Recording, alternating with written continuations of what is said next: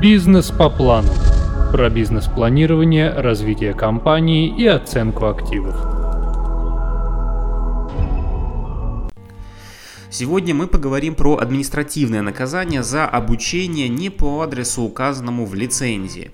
А прежде чем перейти к теме аудио, я хочу напомнить, что вы можете слушать нас э, через подкасты на любых устройствах, на Android или на iOS. Для этого необходимо перейти в соответствующую программу и найти наш подкаст. Также у нас есть свой видеоканал на YouTube с одноименным названием. Итак, давайте продолжим. Многие образовательные организации, особенно если это организации, связанные с дополнительным образованием детей или взрослых, ведут свои занятия по нескольким адресам, сведения о которых вносятся в лицензию. На практике возможно наступление многочисленных последствий, в результате которых по указанному в лицензии адресу становится невозможно продолжать обучение и срочно требуется переезд на новое место. Или случается так, что открывается возможность проводить занятия по месту нахождения обучаемых или приступать к процессу необходимо уже завтра. Но закон не допускает посмешности при организации образовательной деятельности. Прежде чем приступить к обучению на новом месте, заранее необходимо подготовить документы для переоформления лицензии. Только после получения на руки нового документа можно начинать занятия по обновленному адресу. На деле же получается так, что в силу незнания или невозможности своевременно предпринять предусмотренные законом действия, обучающая организация приступает к образовательному процессу без переоформления необходимых приложений. Если данное нарушение зафиксирует инспектор, от ответственности уйти не получится. В качестве примера можно рассмотреть одно из судебных дел, решение по которому принято Кировским районным судом 12 октября 2018 года. Основание привлечения образовательной организации к ответственности. В районный суд поступил административный материал в отношении бюджетного учреждения Омская станция юных натуралистов. Учреждение в сентябре 2015 года оформило бессрочную лицензию, чтобы иметь возможность обучать детей и взрослых по дополнительным образовательным программам. В приложении к ней имелся перечень из шести адресов, по которым такая деятельность велась. Сентябре 2018 года при проверке общества было обнаружено следующее. Организация обучает детей в здании, адрес которого не указан в лицензии на ведение образовательной деятельности. У юридического лица не было документов, подтверждающих законность нахождения ее педагогов в помещениях, где велись занятия. Кабинеты по указанному адресу не прошли проверку на соответствие требованиям пожарной безопасности. Инспектор квалифицировал данные нарушения по части 1 статьи 19.20 КоАП РФ.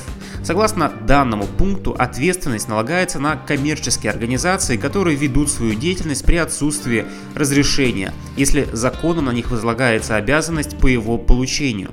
Представитель общества пояснил, что по месту проведения занятий находится школа-интернат. В данной школе обучаются дети с ограниченными возможностями, и они нуждались в проведении с ними занятий.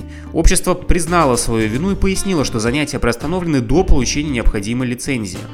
Дело передано рассмотрение районному суду.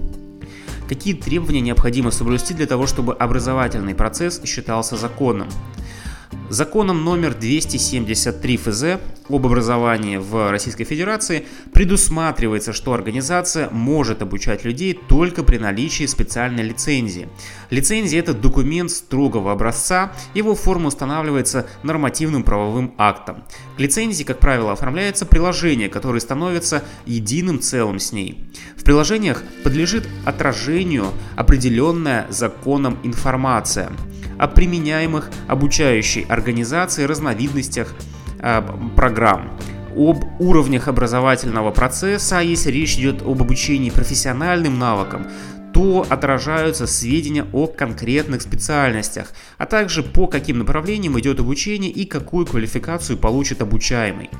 О местах нахождения объектов, на которых ведется обучение. Данное правило не касается профессионального обучения. Если у организации имеются филиалы, на каждой из них формируется отдельное приложение с указанием его наименования и адреса. Закон определяет, что образовательная организация представляет собой некоммерческую структуру, предоставляющую услуги по обучению. Такие услуги должны являться для компании приоритетными и предоставляться только после оформления разрешения.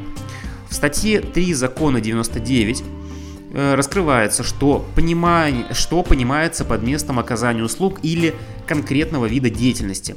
В качестве такового может выступать отдельное здание или помещение внутри него, а также другие подходящие объекты.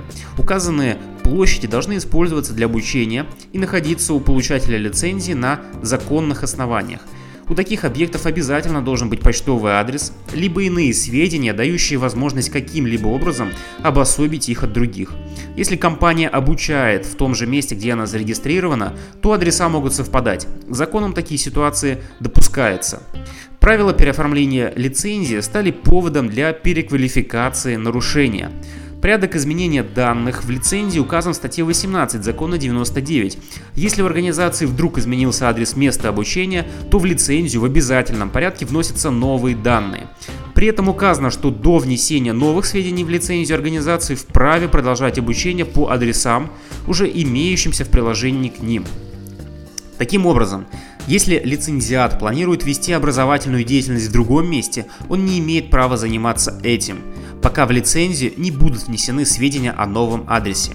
Если лицензия не переоформлена, а юрлицо приступило к обучению по новому месту работы, то такие действия будут расцениваться как нарушение законодательства о лицензировании.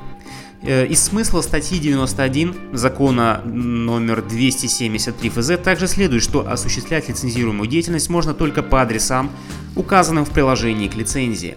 Так как учреждение обучало детей не по указанному в приложении к лицензии адресу, тем самым им допущено нарушение условий, содержащихся в разрешительном документе.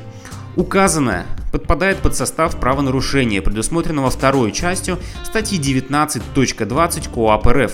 Поэтому судья переквалифицировал действие учреждения на другую часть этой же статьи. Такая возможность у него имелась в силу позиции, закрепленной в пункте 20 постановления Пленума э, Верховного Суда, Суда Российской Федерации от 24 марта 2005 года, так как в результате новой квалификации положение учреждения не ухудшилось.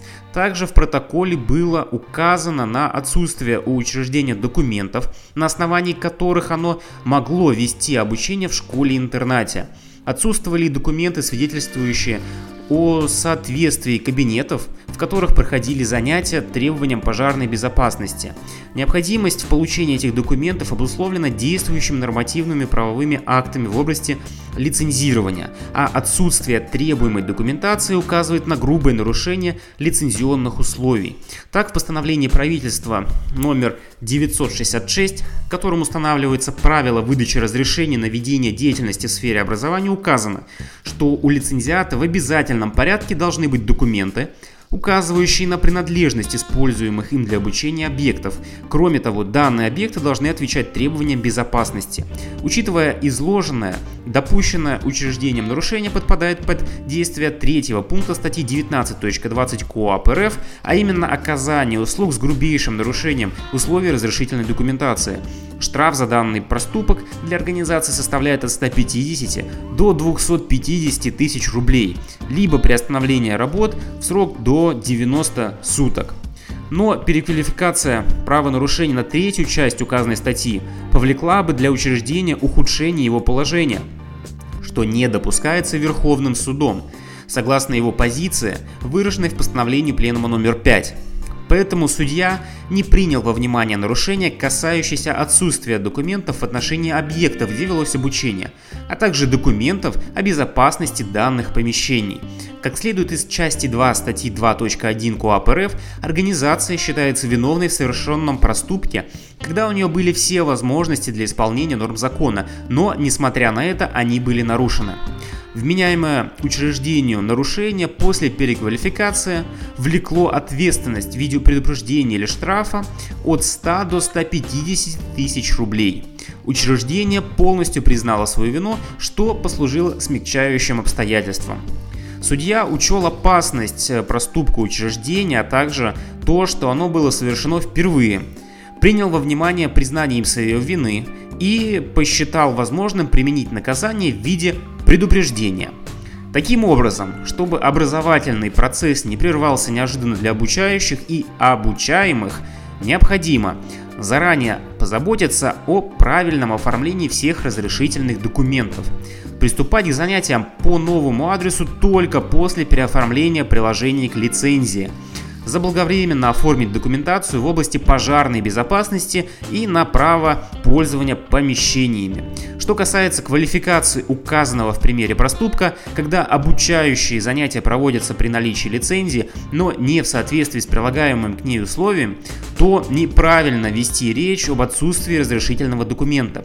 В такой ситуации проступок выражается в несоблюдении лицензионных требований, и организация должна быть наказана по части 3 статьи 19.20 КОАП РФ. Друзья, если у вас есть какие-то вопросы по данной теме или есть предложение, на какую тему мне записать следующий подкаст, то ищите обязательно меня в социальных сетях, пишите и до новых встреч. Бизнес по плану.